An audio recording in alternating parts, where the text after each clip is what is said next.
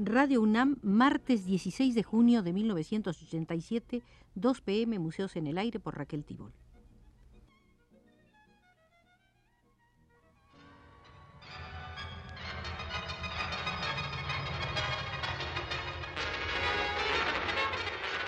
Radio UNAM presenta Museos en el Aire.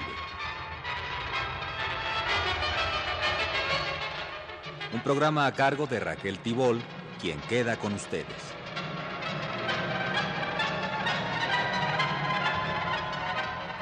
Esta será la sexta visita al museo del artista polaco Tadeusz Kantor.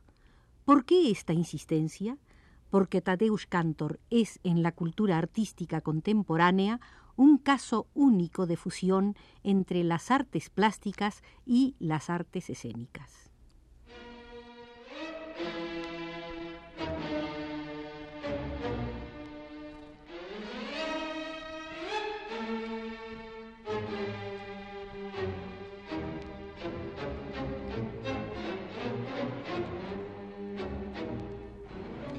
Para Cantor, el espectador es un elemento más del espectáculo, como lo son el actor o los objetos. El problema se complica cuando trata de conocer la naturaleza de las relaciones que le unen a los demás. La obra teatral no puede concebirse sin la presencia del público. La propia etimología lo indica así, ya que el teatro es el lugar desde donde se ve pero esta afirmación y esta constatación no son suficientes para definir el carácter de esta presencia activa o pasiva. Desde sus primeros manifiestos, Cantor ha querido conmover al espectador, es decir, hacerle salir de su estado natural, asir su personalidad, sacarla de su contexto habitual, de sus costumbres cotidianas.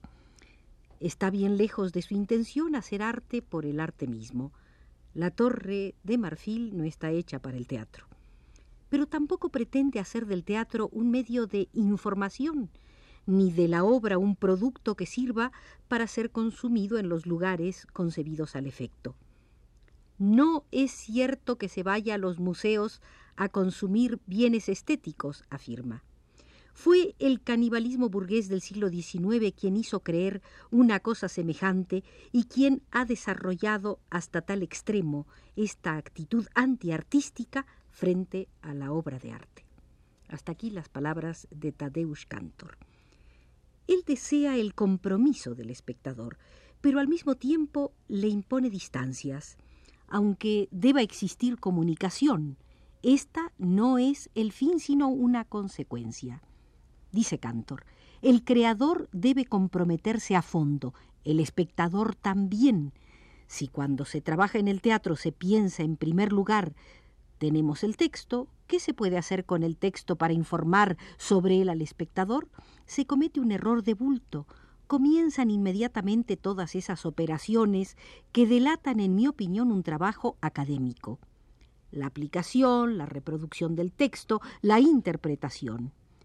Creo, dice Cantor, que la comunicación, porque eso es de lo que se trata aquí de establecer entre el texto y el espectador, es una consecuencia absoluta de la obra de arte. Nadie puede crear una obra de arte que esté completamente aislada. La obra de arte posee en sí misma una fuerza de expansión. Eso basta. El espectador viene por sí solo.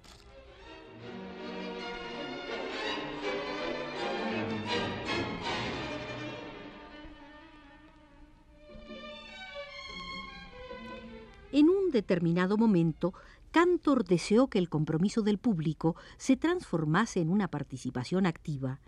Eran los tiempos del happening y de las graciosas y las monas, pero comprendió muy pronto que la participación directa, física, como la practicaban los norteamericanos por deporte, era demasiado fácil y sin riesgo. Impulsado por un cierto instinto de perversión, preferirá detenerse en ese camino, en ese lugar donde todo es posible, incluso el salto sobre el abismo en el momento del peligro, de modo que la participación más sutil que física se convierte esencialmente en mental. Así sucede, por ejemplo, en la gallina acuática. El espectador estaba ya preparado para una nueva función, la función de animador, de hincha, como dicen algunos aficionados al fútbol. En realidad, desde hace muchos años, Cantor rechaza la expresión o la reduce a sus aspectos formales, donde se convierte en resultado de ese doble y famoso proceso contradictorio, destrucción-construcción. En ese instante, el espectador recibe un doble movimiento que le coloca en una situación inestable, de la que nace el placer teatral y que le sitúa más allá de la estética, entre la fascinación y la repulsión, desde la fascinación a la repulsión y viceversa. El público no ha venido para comprender o para experimentar algo, decía Cantor, sino que percibe una especie de fascinación, el ambiente que rodea un juego que no tiene relaciones expresas con la realidad. Entonces eh, se hace Cantor la pregunta fundamental. ¿Está abierta o cerrada la obra de arte? Durante mucho tiempo Cantor creyó que estaba abierta, que era penetrable, accesible, preparada para incursiones e intervenciones dentro de unas dimensiones asequibles a todos. Pero cuando creó la silla en 1970, descubrió que no puede ser consumida como las demás obras de arte, que no pierde su categoría. Durante la inauguración de la exposición nadie se ha detenido, se pasa de largo, luego se vuelve hacia ella un poco incómodo. La única reacción adecuada, decía Cantor, desde mi punto de vista, ha sido la de los jóvenes que instalaron su campamento bajo la silla. Entonces se me ocurrió la idea de que en realidad la obra de arte debiera parecerse a una pirámide, a la sombra de la cual uno puede descansar. Solamente eso. La idea de la obra cerrada está contenida en esa frase. Encontrará su plenitud con la clase muerta, la fantástica obra que hemos visto en México. Cantor sigue rechazando la expresión pero utiliza un término evocador de una sustancia aparentemente romántica o simbolista, la atmósfera. Esa atmósfera es la que dará a la clase muerta dentro de su aislamiento el poder asombroso de su entraña. En la clase muerta, como los dadaístas, Tadeusz Cantor manipula aún la realidad, pero se sitúa más allá del dadaísmo, en aquellos momentos donde un espectador ríe mientras otro llora. Esa es la prueba. No hay que contener la emoción. Eso es lo que Cantor declara cuando presenta en París la clase muerta. El arte, dice, debe ser enigmático, hermético hasta lo inaccesible. ¿Está a punto de escapársele la clase muerta o más bien por casualidad, ya que la casualidad también interviene en la consecución de la obra, ha tomado otros derroteros?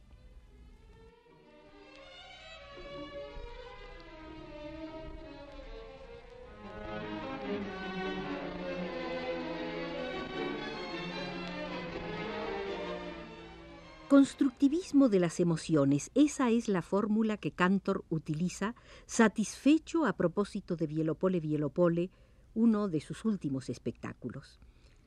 Se podría creer que se retracta del dadaísmo, que rechaza lo pasional y que por esa razón hace llorar, pero lo sabemos bien. Su aventura consiste en superar, no en negar. En realidad, abierta o cerrada, la obra de arte alcanza al espectador.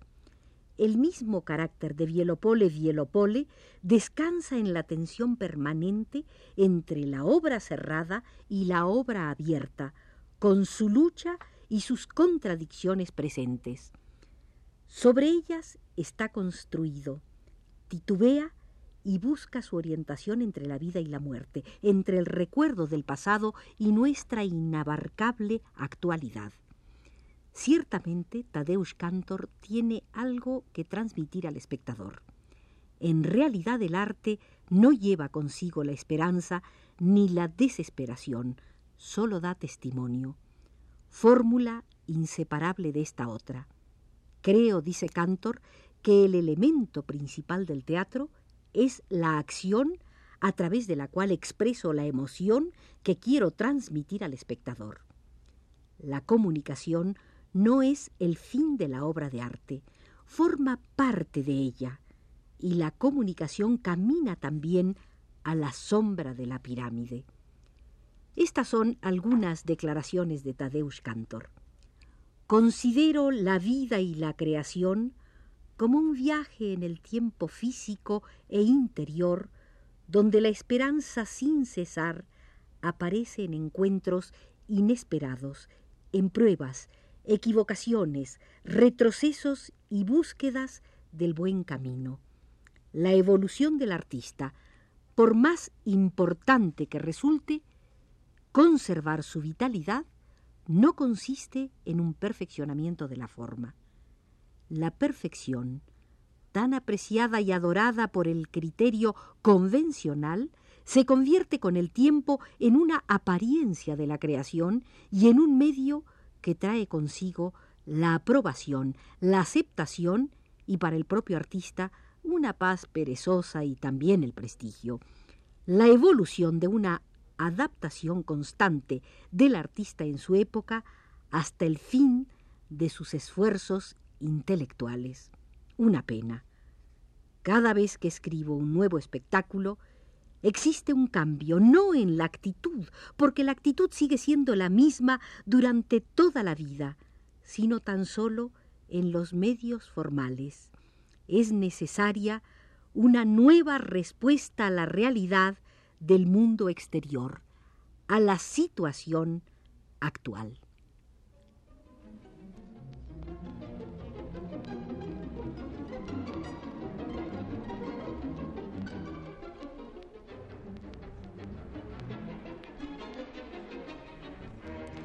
Tadeusz Cantor no aprecia demasiado, más bien se burla de ellos, a los artistas que pretenden tener una línea completamente definida, un fin claro. Para él se trata de falsos artistas, de adscripción cientificista. No sabe cuál será su futuro. Avanza, se detiene un tiempo en una creación que poco a poco se agota para dejar paso a un nuevo proceso. Al final, Solo el historiador del arte podrá reconstruir su trayectoria a partir de las distintas huellas que habrá ido dejando en la evolución de las artes y del mundo que le ha tocado vivir. Pero ese historiador no deberá temer las sorpresas de los recovecos del camino, tampoco deberá disimular los vaivenes y las contradicciones, las expectativas y los proyectos, se trata de disimular la heterogeneidad real bajo una homogeneidad de fachada. Se quedará al margen del camino y de la obra de Cantor. Se condenará a ese historiador a no abarcar las siete etapas, los siete períodos de creación. La séptima es sólo la última y no prejuzga las que puedan venir después.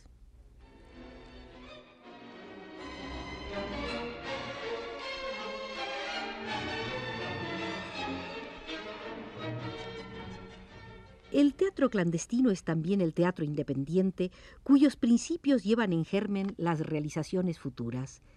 De ello se ha hablado lo suficiente. El teatro informal. Cantor había practicado desde 1955 la pintura informal.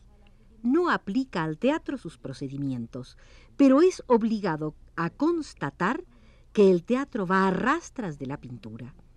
El espectáculo que se corresponde con esta fase es la casa de campo de Vitskiewicz. La materia no está gobernada por las leyes de la construcción. Fluida y cambiante, escapa al medio racional. El proceso artístico incluye la destrucción, incluso la del lenguaje, y el riesgo, el azar y la negación, la crueldad y la comprensión. Aprisionado en el armario, el actor es tratado como un maniquí. La materia es arrastrada al fango, quemada. En ese momento, Cantor se acerca a un dadaísmo que ha practicado antes de conocerlo y el arte informal desembocará en el happening.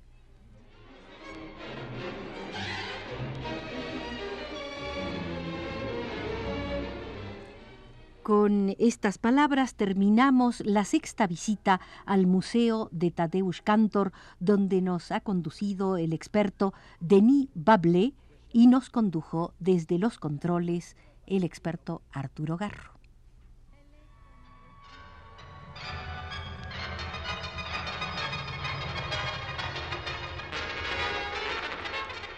Radio UNAM presentó Museos en el Aire.